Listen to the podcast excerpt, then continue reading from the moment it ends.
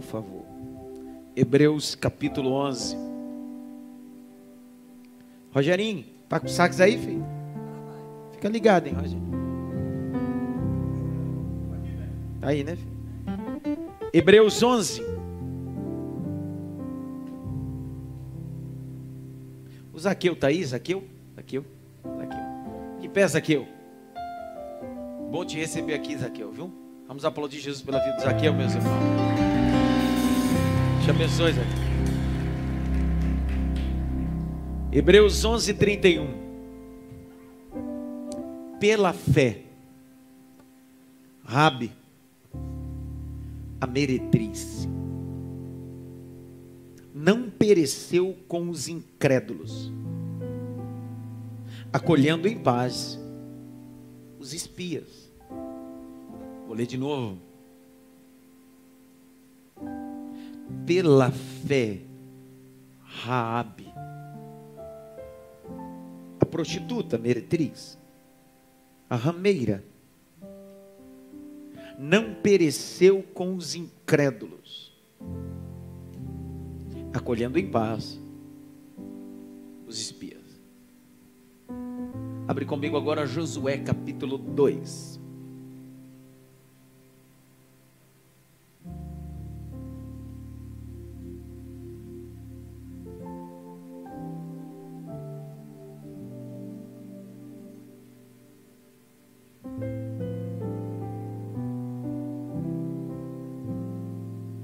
Deixa aberto dois e olhe para cá. Eu preciso investir 20 minutos desse texto, depois a gente vai para casa com muita tranquilidade. Acho que 20 minutos é suficiente. Né? É engraçado que na galeria da fé, no meio de tantas pessoas,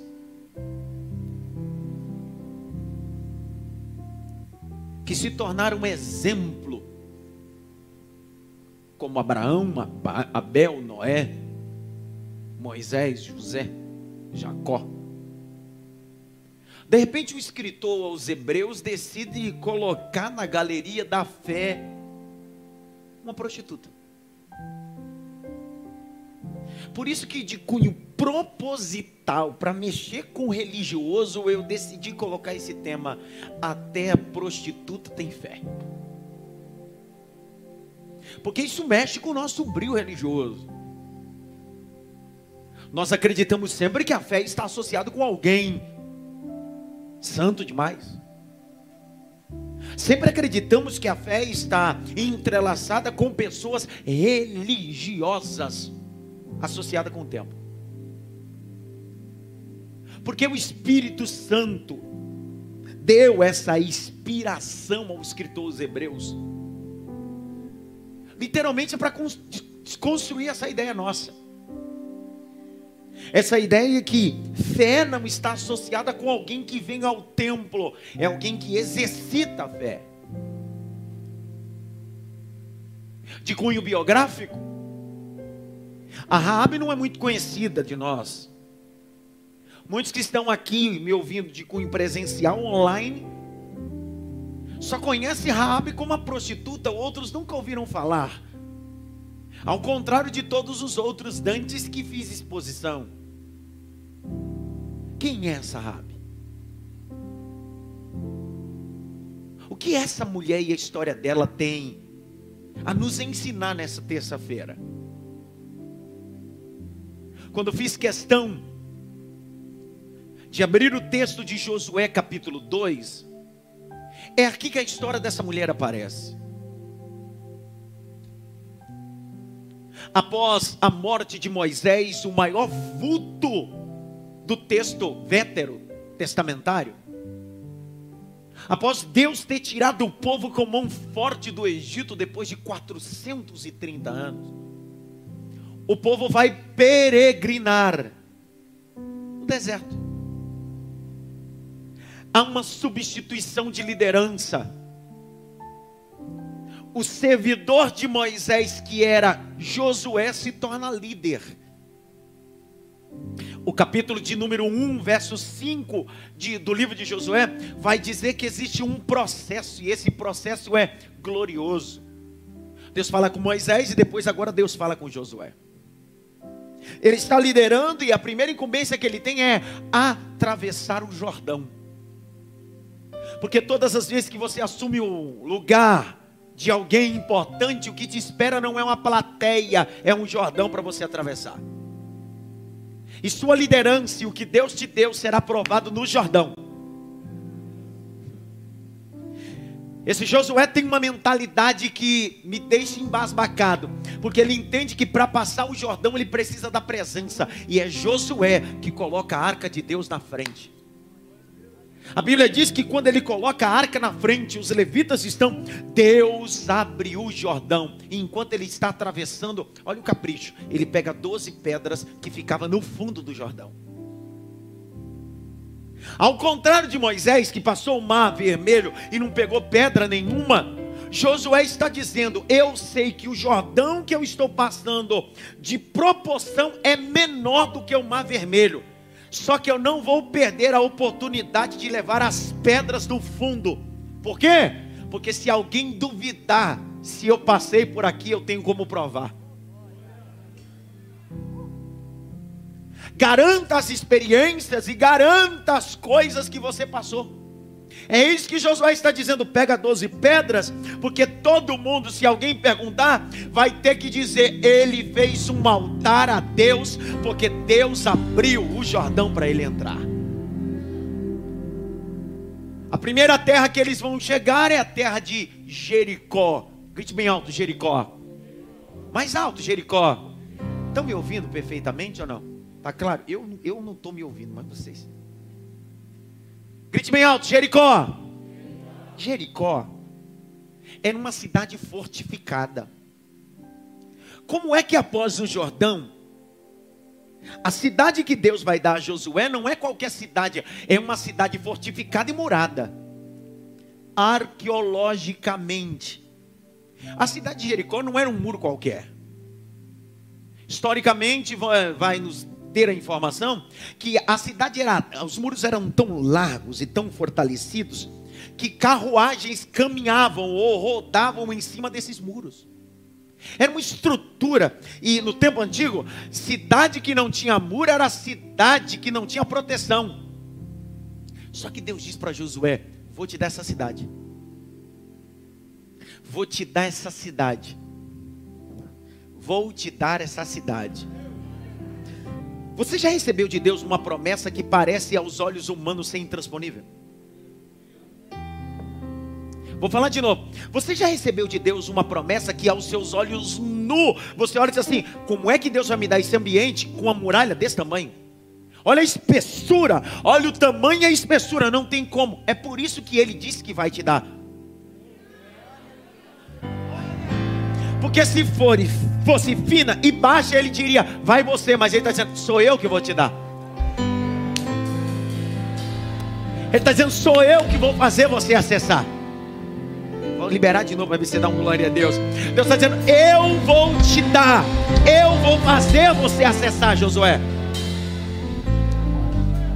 Josué era alguém que entendia do campo militar dentro do deserto contra os Amalequitas, foi ele que encabeçou a guerra contra os Amalequitas. Ele era alguém que entendia de espada, era alguém que entendia de estratégia militar. Logo Josué pensa: eu vou invadir isso daqui a espada. Só que Deus disse: dessa vez você vai aprender que essa cidade não é tomada a espada, é tomada no louvor. Aleluia! Que raiva que me dá, cara. Existem ambientes que você vai acessar, como Josué acessou com os Amalequitas, a espada. O céu é tomado? Crente, os padres, vou falar de novo. O céu é tomado? Existem ambientes que você acessa por causa da espada.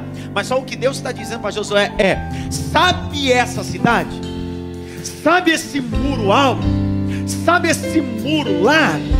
Espada não serve aqui. Sabe essa casa ou essa cidade fortificada? Sei, a tua força militar não tem poder. Vou te dar uma estratégia, Josué. Qual é? Cerca ela, vai marchando e vai cantando.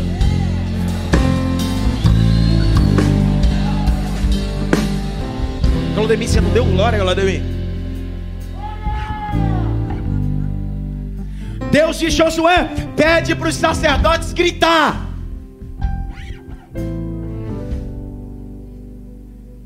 É o grave que faz o ouvido estourar? E lá vem ele. É tão simples. É simples. Qual é o som, maestro, que faz quebrar o ouvido, maestro? Médio, agudo ou agudo. Aí, tá vendo? Lá vai ele dar uma gastada agora. Toda matéria física tem uma estrutura de frequência que faz ela deslacerar. É disso que eu tô falando. Pergunte para quem sabe.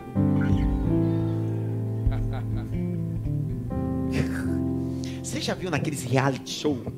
De repente alguém que canta coloca um copo e começa a gritar. O que acontece com o copo? Quebra. Dependendo da tonalidade, alguns quebram até vidraças. Deus não está dizendo que aquela mulher vai cair no grito.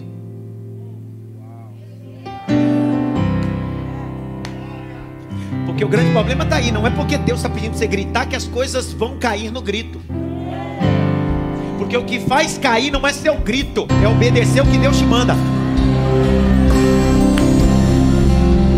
Pastor, como assim? Você não tem glória, agora eu tenho. O Senhor disse para Naamã, através de Eliseu: Vai e mergulha sete vezes. Não é no Jordão que tem o milagre. Não é nos sete mergulhos que tem o milagre. É na obediência que tem milagre. Quando Deus, Kátia, te pedir alguma coisa, parece ser absurdo.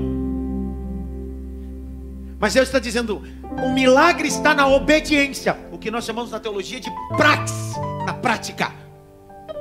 Tudo que Deus pede para que eu faça, foge do campo natural, entra no sobrenatural. Isso é fé. Que raiva que. Porque eu estou falando de terça-feira, não é uma mensaginha. Estou aqui dando coach, palavra de. Estou falando de mensagem que você obedece, grita, mas o que parece que não vai cair, cai. Eu termino essa mensagem agora liberando essa palavra. Então levanta as suas mãos aí, rapaz. Tem momento da vida que falta força, mas faz igual parte meu.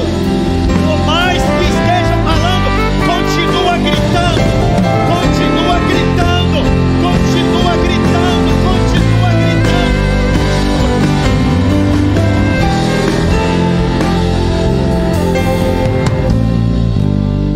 psicologicamente, o grito é motivacional, é aliviador. Você sabia que às vezes quando eu estou muito estressado,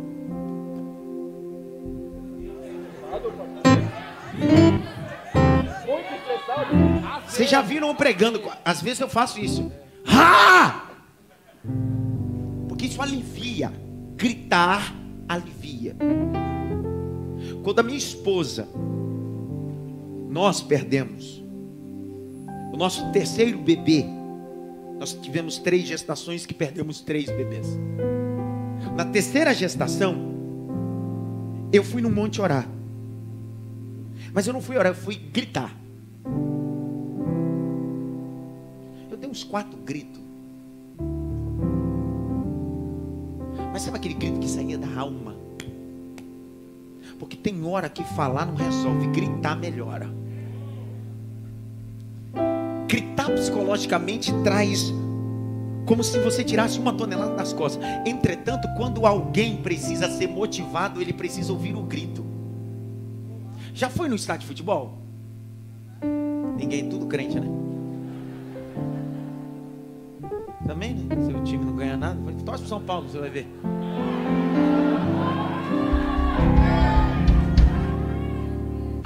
Hein, Belga? Morumbi lotado. 50 mil pessoas. Gritando, cara. O time pode estar um elenco ralé como está hoje. Ralé. O elenco miserável. Estou orando por ele. Pedi para eles virem aqui domingo para mim ungir todos eles, cara. Meu Deus do céu. Só que é assim. Quando a arquibancada começa a gritar, aquilo começa a vitaminar. O grito tem a capacidade de motivar e amedrontar. Eu estive no estádio do Boca Juniors, lá Boboneira.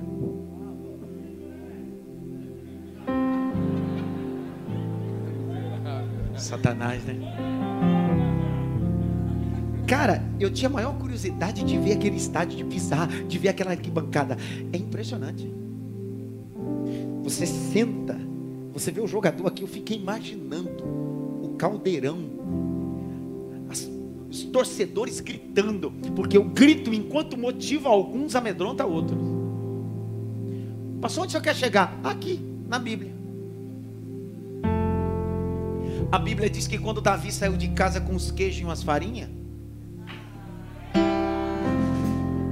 o texto diz que quando ele chega para entregar os irmãos, ele escuta falar que tem um gigante de três metros que todo dia vai ao vale e grita: Tem alguém aí que guerrei comigo? O grito de Golias vai até os ouvidos de Saul e todo o exército e eles ficam amedrontados. Só que para Davi, aquele grito não amedrontou, não.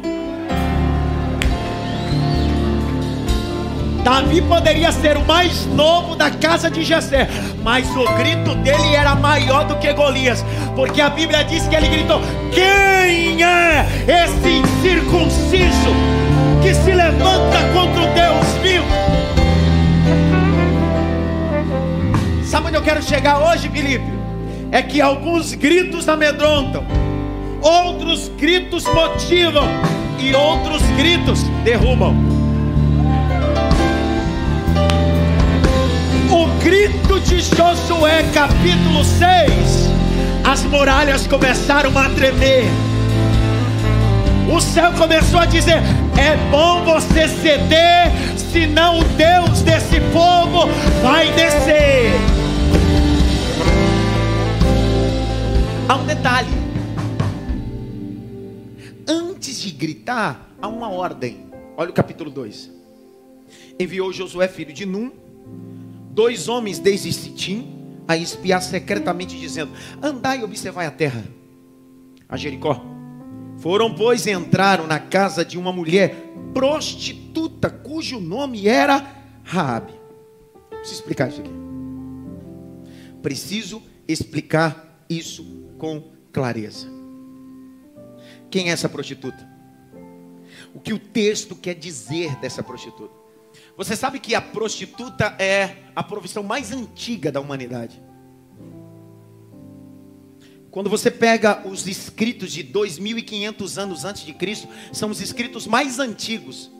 A epopeia de Gilgamesh. Na epopeia de Gilgamesh, 2500 anos antes de Cristo, a profissão de prostituta está lá. Quando você pega o código de Hammurabi, que tem 282 leis, e essas leis foram encontradas pelos franceses, e a réplica disso está no Museu do Louvre. Dentro dessas leis, vai estabelecer que a prostituta era uma profissão. É tão verdade isso, que 400 anos antes de Cristo, em Atenas, as prostitutas eram tão uma profissão tão boa e remunerada que era o maior meio de lucratividade do governo. As prostitutas pagavam imposto. A profissão de prostituta era tão célebre que estava associado com culto. Na mesma Grécia, na cidade de Corintos, que ficava a 80 quilômetros de Atenas, a prostituição estava associada com culto a deuses estranhos. Em Corintos, o maior templo, uma das sete maravilhas do mundo antigo, o templo da deusa Afrodite, havia mil sacerdotisas que com a cabeça raspada se deitavam como prostituta com seus adeptos. E a forma que elas adoravam era se prostituindo. Então, em Atenas, em Corintos, uma mulher que se prostituía dizia: Essa é sacerdotisa de Afrodite. Quando você lê em Números capítulo 21, há um Deus chamado Baal Peor, que é o Deus da orgia. era o Deus do sexo ilícito. O altar de Baal Peor haviam orgias horrendas sexuais. E o que o texto de Números vai dizer é que alguns de Israel decidiram adorar a Baal Peor, prostituindo-se. Por isso que daí vem a ideia de 1 Coríntios capítulo 5. Diz assim: Muitos de vós outra hora fossem sodomitas, prostitutas, mas agora pela graça de Cristo fostes alcançado. A prostituição estava associada com culto. A, a prostituição estava associada com remuneração. Só para você ter uma noção. O próprio Deus vai dizer: toda prostituta que do seu salário vier ao altar do Senhor para trazer oferta, não recebais. Abre comigo o texto. Deuteronômio 23. A Bíblia vai chamar elas de rameiras. Rameira é um, um, um adágio lá do Nordeste. Quem conhece o Nordeste? Ninguém conhece o Nordeste aqui, né? Lá no Nordeste chama de quenga.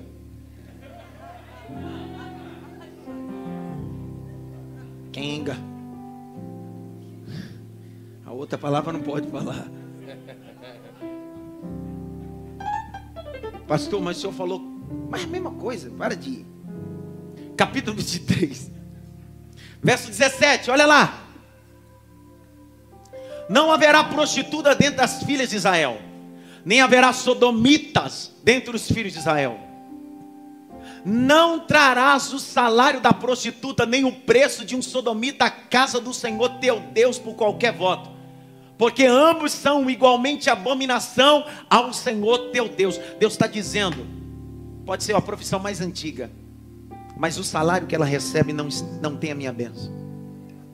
Sabe o que Deus está dizendo? O salário dela está associado com o culto.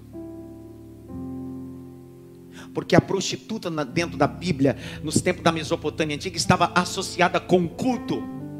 Sabe o que Deus está dizendo? Mudando para uma linguagem hoje, é que muitos dos nossos cultos são cultos de prostituta. Vixe, vai dar problema sentir. Não, pastor, mas eu não sou. Não, não. Eu estou dizendo de prostituta cultual. Porque você não pode ser uma prostituta moral, mas é uma prostituta cultual. A prostituta tem por princípio básico: o corpo é meu, eu faço o que eu quero, eu mando nele. Dois, a prostituta entende que o corpo foi feito para gerar prazer para o próximo, para que ela tenha lucratividade. Só que é assim, é muito fácil dizer que pastor fulano e beltrano é prostituta, mas só tem prostituta onde tem cliente. Ninguém fala nada agora. O mal de ter prostitutas nos altares brasileiros é que muitos dos clientes estão sentados nas cadeiras batendo palma compartilhando seus vídeos, dizendo topzera. E a pergunta é a seguinte: eu posso ser um homem moralmente sem me prostituir, mas espiritualmente o meu culto ser prostituído. Eu vim denunciar uma coisa aqui nesse tempo. Deus vai levantar uma geração não prostituída. Vou falar de novo. Deus vai levantar uma geração que não é prostituta, é noiva do Cordeiro é noiva do Cordeiro, é noiva do Cordeiro, é noiva do Cordeiro.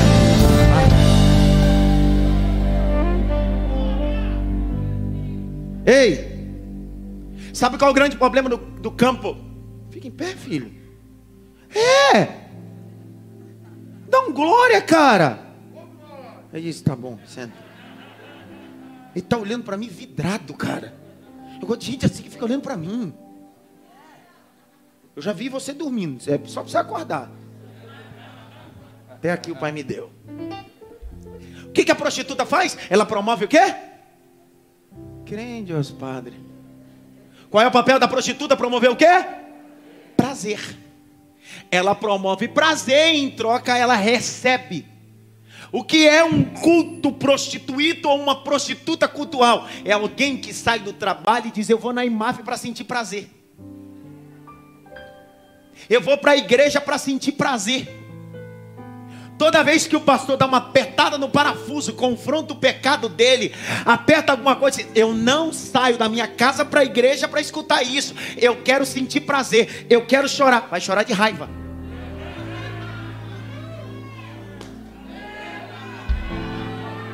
É a mesma coisa que os meus alunos perguntam, professor, o que, que vai cair na prova? Lágrimas. Lágrimas. Muitas lágrimas. Pessoal, você não está aqui para sentir prazer, você está aqui para sacrificar. Pegou, pastor Cid, nessa não? Vou falar de novo. Você não sai de cá, pastor, mas eu trabalhei o dia todo. Eu quero sentar aqui e sentir arrepio. É prazer. Eu quero sentar aqui e me sentir bem. É prazer. Qual foi o dia que você sentou aqui e disse assim: Eu quero entregar meu sacrifício? Romanos 12, 1. Rogo-vos, pois irmãos, que apresentei os vossos corpos em sacrifício vivo, vivo, agradável a Deus, que é o vosso culto racional. Culto não é receber, culto é entregar. Eu vou pregar para cá porque teve quatro que veio comigo. Culto não é receber, culto é entregar. A Ele honra, a Ele glória, a Ele majestade,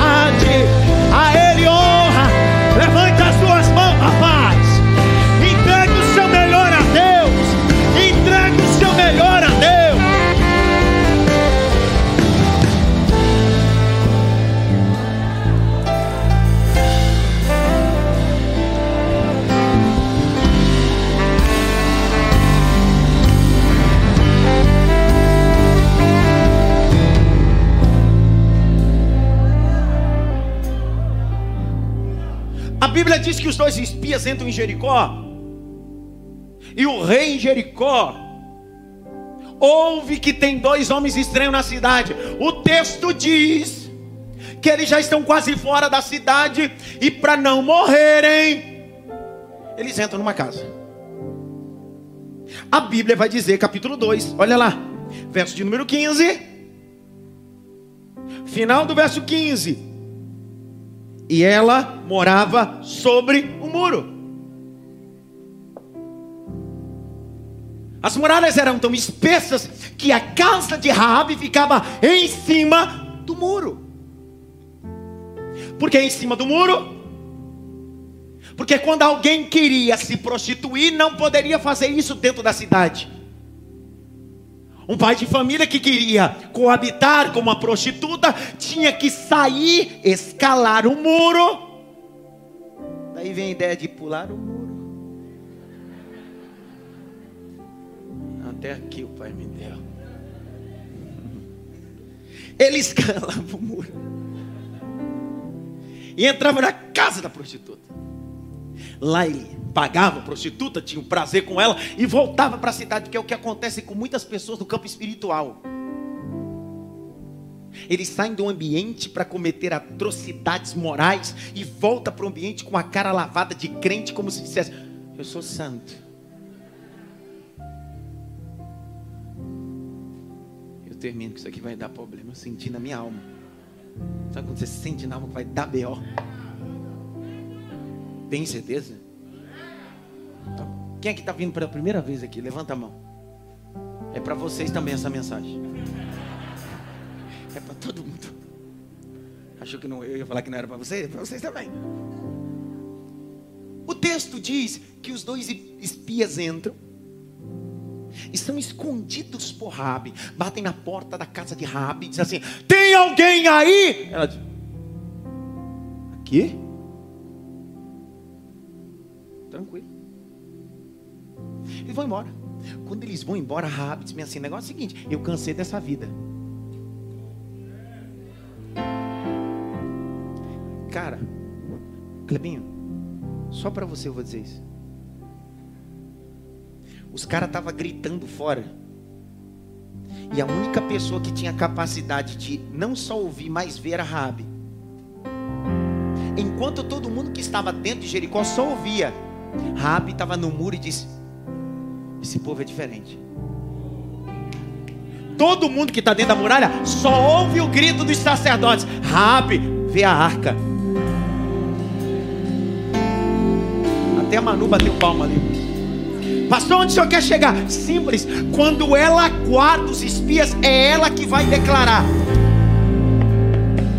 É ela que vai declarar que o Deus daqueles homens não é o mesmo Deus dela e nem o Deus dos pais dela. Ela está dizendo: esse Deus que vocês estão gritando, e estão levando a presença de Deus, Ele é Deus no céu e Deus na terra. Ah, você não crê, não, né? Eu vou ler, tá? Josué capítulo 2, verso homem. E ouvindo isso, desmaiou o nosso coração, e em ninguém mais havia ânimo algum, por causa da vossa presença, porque o Senhor vosso Deus é Deus de cima dos céus e de baixo.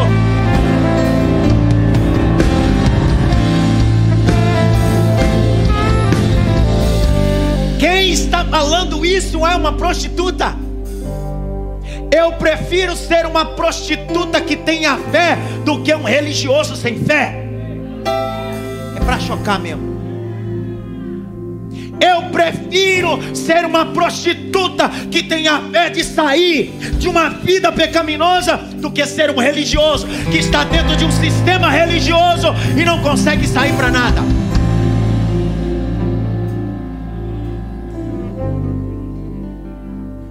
Terminei. Agora pergunta que não quer calar. Rodrigo, você não deu glória também até agora. Foi aquele da alma, não foi? Saiu daqui. Aqueceu, né? Pergunta que não quer calar. Eles rodearam o muro, sim ou não? Sim ou não? Sim ou não? Os muros caíram, sim ou não? Sim ou não? Não. Porque se esses muros caem, e a casa de, de Rabi?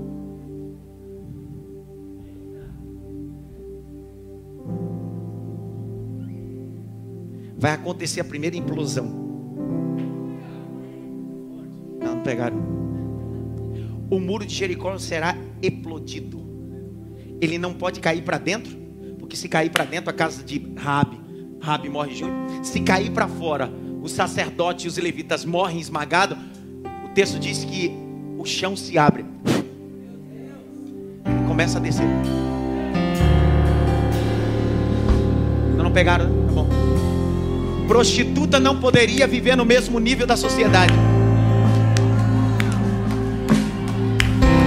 Prostituta. A prostituta não poderia viver no mesmo nível da sociedade. Mas quando a graça grita, quando a misericórdia grita, Deus disse: Vou fazê-la viver em sociedade igual a mundo. Quem roubava, não rouba mais. Quem matava, não mata mais. Quem se prostituía, não se prostituía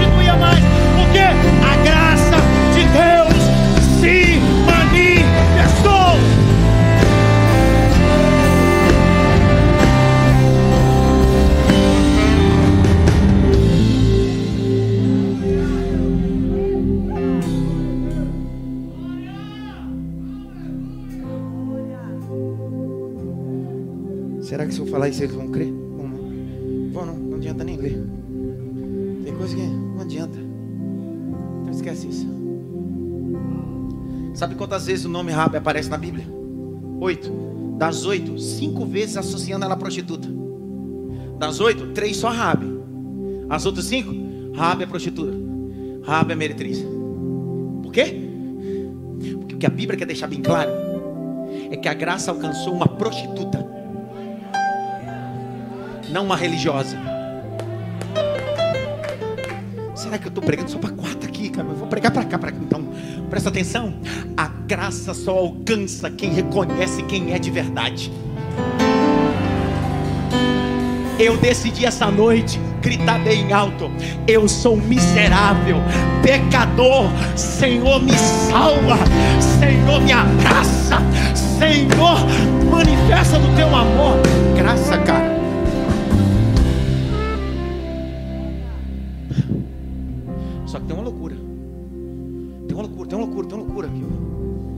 Loucura é.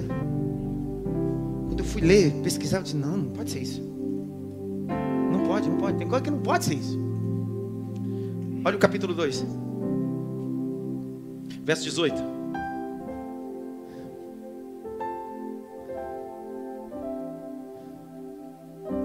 Eis que vindo-nos a terra, atrás, este cordão de fio de escarlate. Atarás na, na janela um fio de escarlate, aonde fizeste descer. Põe na tua casa tua mãe, teu pai, teus irmãos.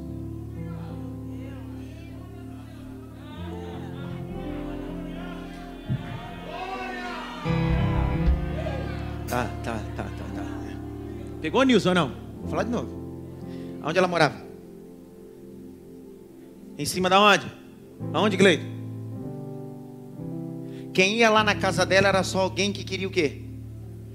Prazer. Usar ela como objeto. Ela estava acostumada, todo mundo que batia na porta dela queria pagar pelo serviço. Ninguém amava ela, só usava.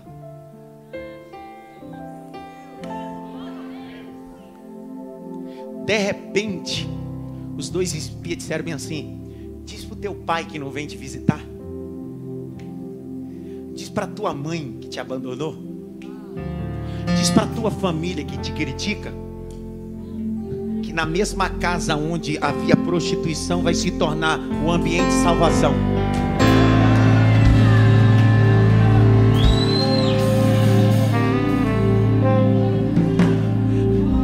Você pegou? Não? Os espias vão, ela desce do muro vai na casa do pai e diz: Pai, o que, que, é que você quer aqui? Você não pode estar aqui.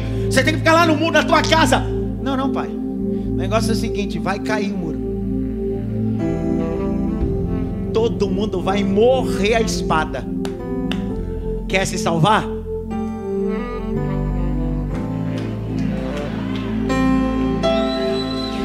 Daquele dia em diante, porta da casa dela, Ed, não é mais a porta da prostituta, é a porta da salvação. Não, poxa vida, cara. Deixa eu te contar uma coisa. Há 15 anos atrás, nesse mesmo lugar que eu tô, se sacrificava animais, fazia oferendas nesse mesmo lugar. Quando eu cheguei e aluguei esse ambiente, alguém disse assim: "O Senhor vai montar uma igreja naquele lugar?" Sim, porque no mesmo lugar onde era a porta do inferno, virou a porta da salvação.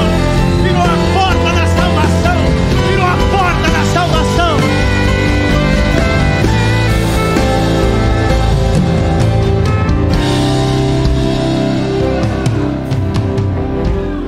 Eu me rasgo por inteiro. Levante as suas mãos cante. Faço Levante as suas mãos e cante. novamente.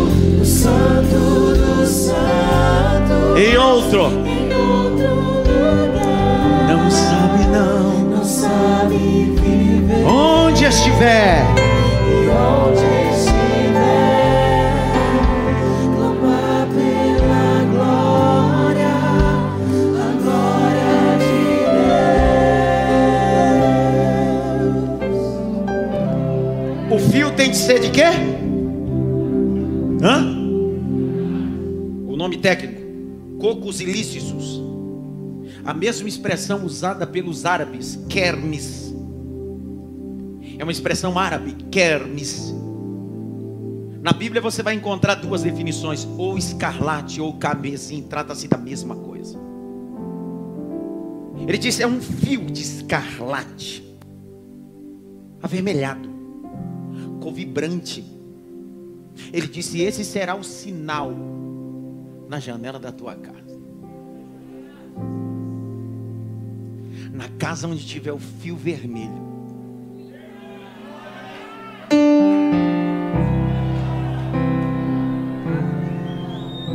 Eu vou falar bem devagar. Na casa onde tiver um fio vermelho, a morte não entra, a praga não entra. Kermes, que era a cor avermelhada, era extraído de um verme que ele ficava nas árvores. E só do fêmea, da fêmea, era um verme, e só da fêmea se conseguia extrair a cor avermelhada. Então pegava esse inseto, levava ao sol, até ele secar, depois de morto. Depois que ele secava pelo sol, tinha que pisar e triturar. Depois que pisava e triturava, jogava um pouquinho de água. E servia como tinta. Que raiva que me dá. Ele está dizendo: Ei, para que a salvação entre na sua casa, você precisa ter um fio de escarlate. Porque para ter um fio de escarlate, tem que passar pelo processo. Número um, o verme tem que ser triturado. Depois de triturado, tem que jogar água e tem que pintar. Entenderam nada? Isso aponta para Jesus, cara. Como assim, pastor? Porque Jesus era um verme. Vixe, deu problema agora. Jesus, quando se humanizou, ele se humanizou e ganhou a condição de verme. Quando ele é levado na cruz do Calvário, ele está como escarlate, triturado, ensanguentado, a grau ponto que um soldado diz: está faltando uma coisinha, o que? Água. E furando na sua lateral, não saiu só sangue, mas também. Pastor, Jesus era um verme, humanamente falando? Sim. Abre o Salmo 22 aí. Abre, eu vou ler. Salmo 22.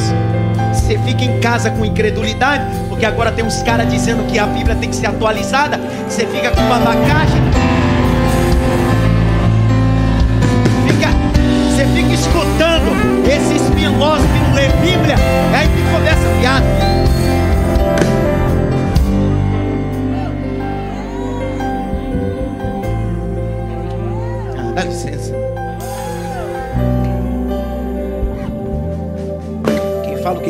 que o não quer, cara. Salmo 22. Qual é a epígrafe do Salmo 22 na sua Bíblia aí? O que está escrito no epígrafe? O Messias sofre, mas triunfa. Então esses salmos falam da crucificação do Messias, sim ou não? Vou ler com cuidadinho, tá? Deus meu, Deus meu, por que me desamparaste? Quem é que foi que disse isso no Calvário? Porque te alongas as palavras do meu bramido e não me auxilias. Deus meu, Deus meu, clamo de dia e tu não me ouves, de noite e não sossego. Porém, tu és o santo que habita entre os louvores de Israel. Em ti confiam nossos pais, confiam e tu livraste. A ti clamam e escapam, a ti confiam e não foram confundidos. Mas eu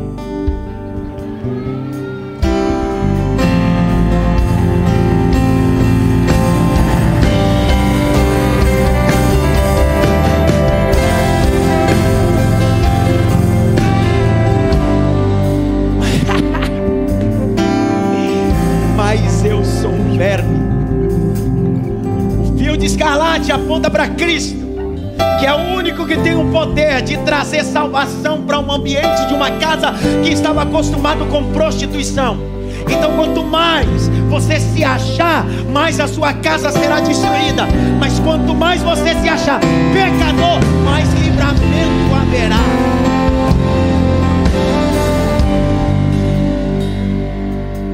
Pastor, onde o senhor quer chegar? Prova disso que Jesus é o símbolo da escarlate lá? Que no dia do processo da crucificação, antes de crucificar Jesus, disseram assim: está faltando alguma coisa para ele. Abra aí Mateus 27. Abra, abra a Bíblia. Mateus 27.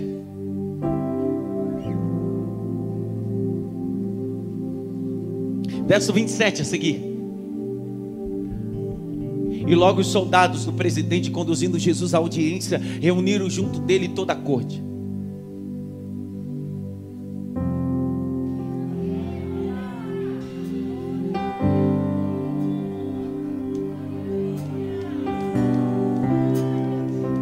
Jesus é o meu fio de escarlate. Pegou, Rodrigo? Jesus é o meu fio de escarlate. A minha casa, a minha vida só não foi destruída porque Jesus operou livramento. Tem alguém que para dar um glória nisso aí?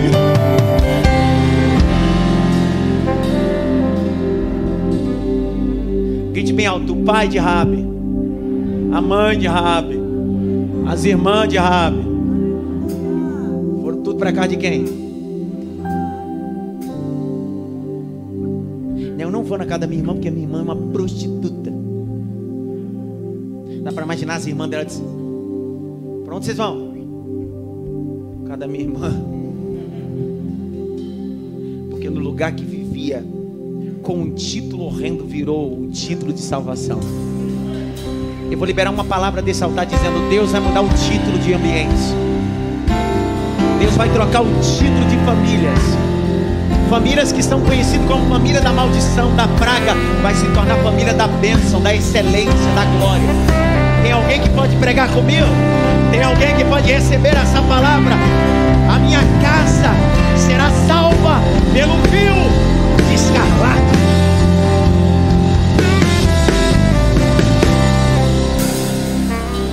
Olha lá o capítulo 6 de Josué. Olha, quem deu glória aí? Meu Deus, foi Davi, meu filho? Dá glória, filho. É isso aí. Ficou tímido. Capítulo 6, verso de número 22. Josué, porém, disse aos dois homens que tinham espiado a terra: Entrai na casa da mulher prostituta, tirai de lá a mulher com tudo quanto tiver.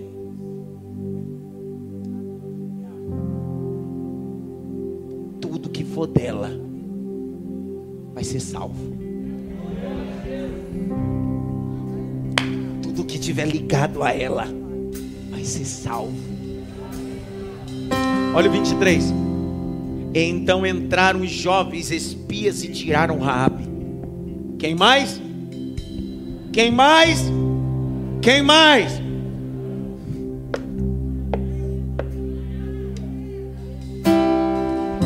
Mas era a casa de uma prostituta, agora virou casa de salvação.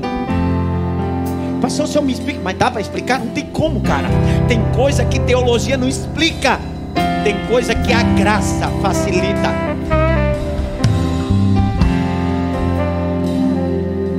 Olha o texto 23, é para você dar glória agora no finalzinho do texto, ó tiraram também todas as suas famílias e puseram para fora do arraial de Israel.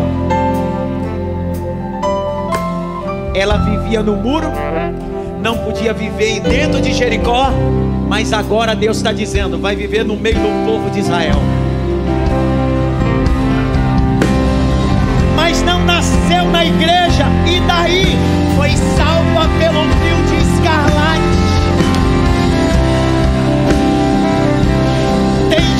Assim: eu não gosto desse negócio de igreja.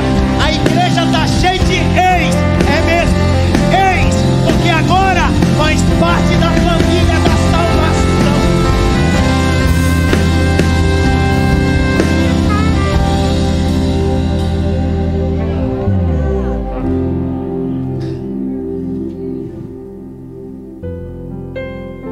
Falta um minuto para as 10 eu termino. Já bati o bolo? Tá tudo pronto? Mas todo bolo precisa do quê? Cara, bolo sem cereja não tem graça. Mas hoje vai ser sem cereja mesmo. Até aqui o pai me deu.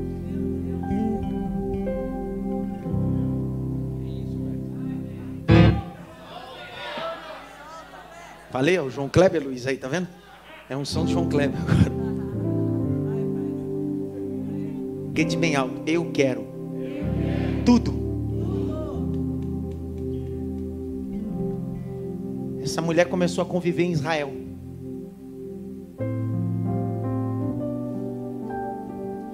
De repente, ela está passando. Tem um camarada que é príncipe de uma tribo. Ó! É! Tem um príncipe de uma tribo.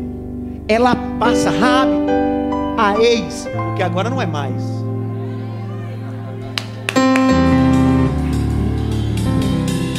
Agora é só Raabe. Quando ela passa, um rei, um príncipe olha para ela e diz assim: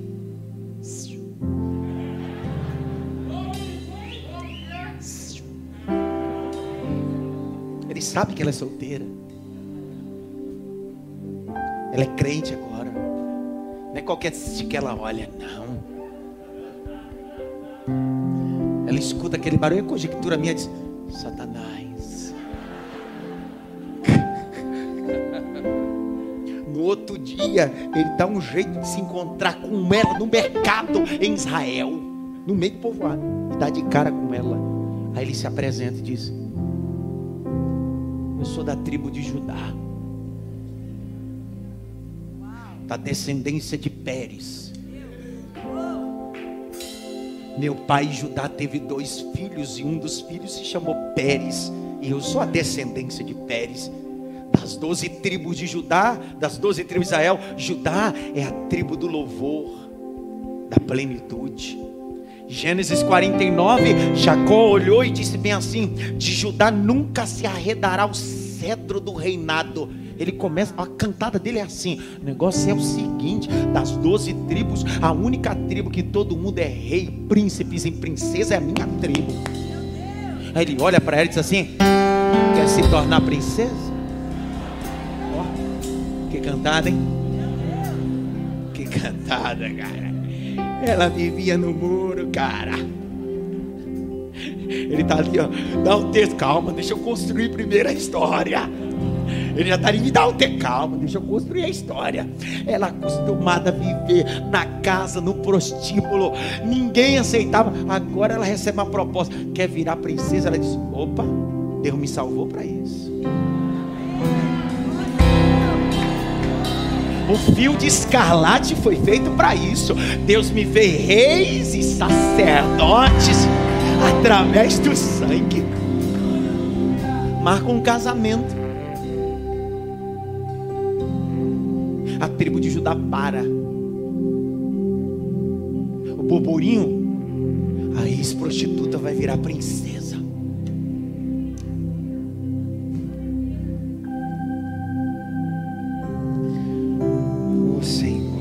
Abre comigo primeiro Gênesis, eu vou, vou construir devagar. Só vou lendo os textos para você entender. Se você não entender, ah, problema é seu, eu não vou explicar não. Gênesis 38. Anota, tá? E segue. Gênesis 38, 28 a 30, olha lá.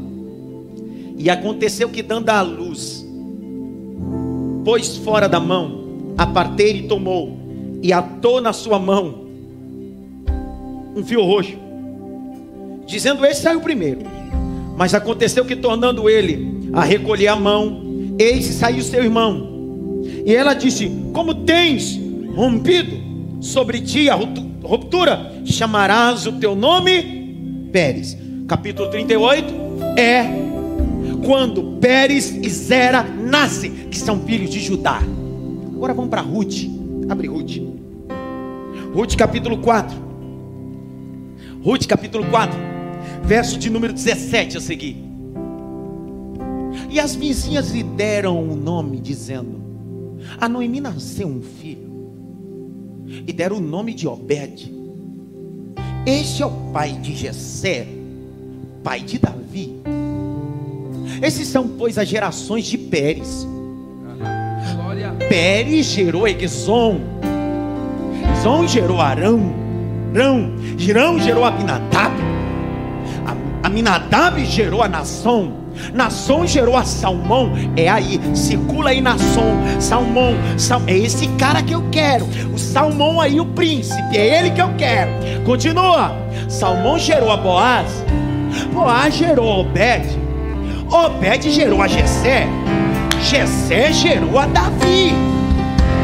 Aí você está olhando para mim dizendo assim: Não entendi nada.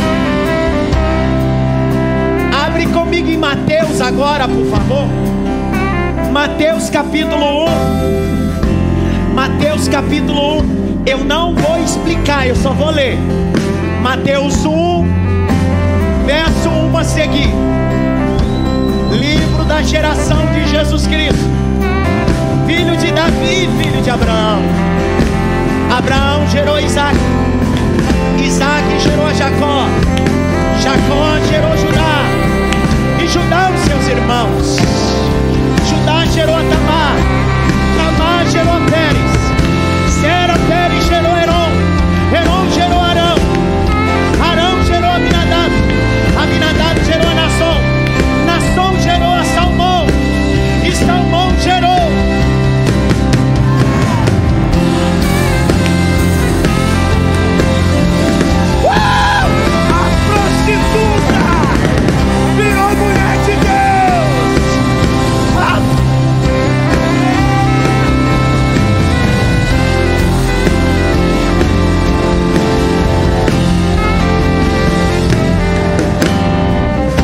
Salmão gerou de Raab, Boaz, gerou de Ruth, Obed, Obed gerou de Jessé. Jessé gerou Davi, e o rei Davi gerou Salomão, de quem foi a mulher de Urias. E Salomão gerou Roboão, Roboão gerou Abias, Abias gerou Asa.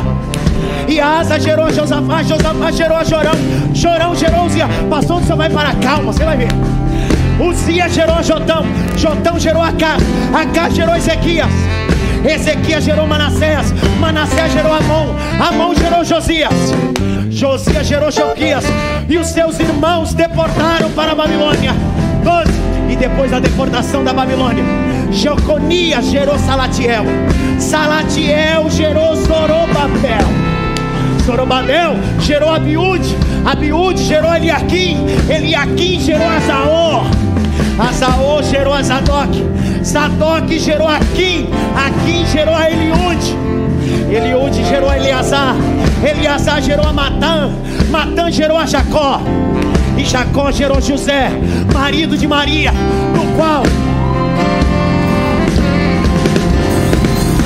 nasceu Jesus, nasceu Jesus, nasceu Jesus.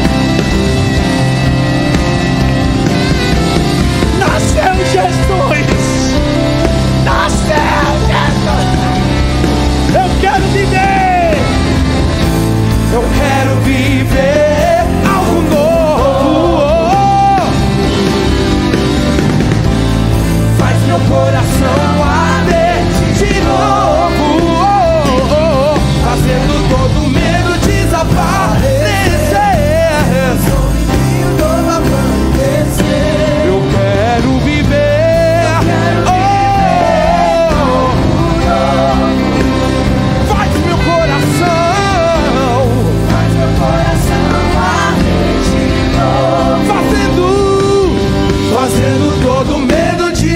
levante as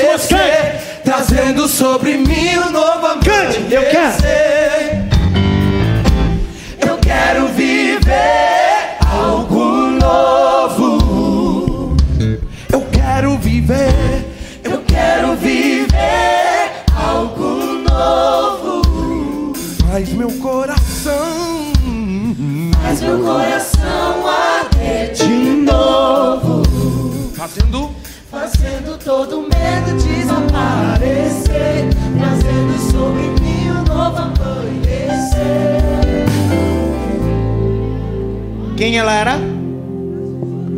Morava onde?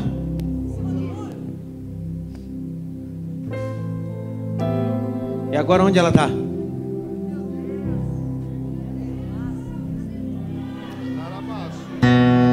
Na linhagem mais importante. Importante não é quem você foi, é quem você é.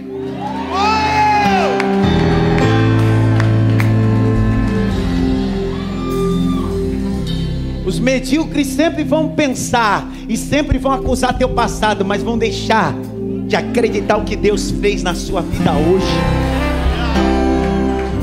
Quando alguém se encontrar com você lá daquela daquele movimento estranho que você ia, até uns apelidos meio tribuloso você tinha. Quando chamarem você, porque prostituta é o codinome da antiga pessoa. Chamarem você do título que estamos acostumados, quando você vivia em cima do muro, você diz: Não, cara, eu faço parte de uma nova linhagem agora. E aí, se eles perguntarem: O que, que aconteceu? É porque na minha janela tem um fio escarlate. Tema da mensagem, Rabi. Uma prostituta Só uma prostituta com fé tem a capacidade de sair do prostíbulo e se tornar princesa em Judá. Valeu a pena estar aqui hoje não? Valeu a pena ouvir a palavra ou não? Vamos cantar essa canção para terminar. A cabeça dela. Venha habitar hoje aqui. Vamos cantar para meu da bênção apostólica. Eu quero conhecer mais de ti, Espírito, Espírito, Espírito, Espírito Santo.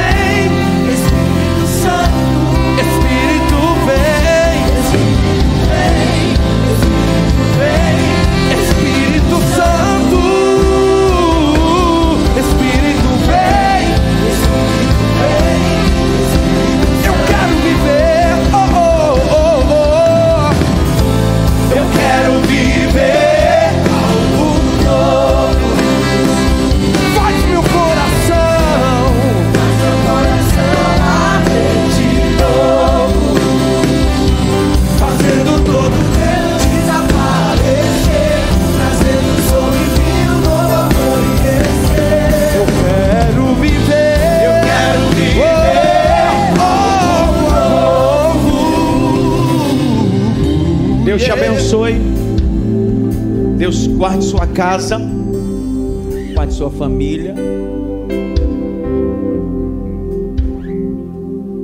Eu prefiro ter uma fé de prostituta do que ser um religioso sem fé nenhuma.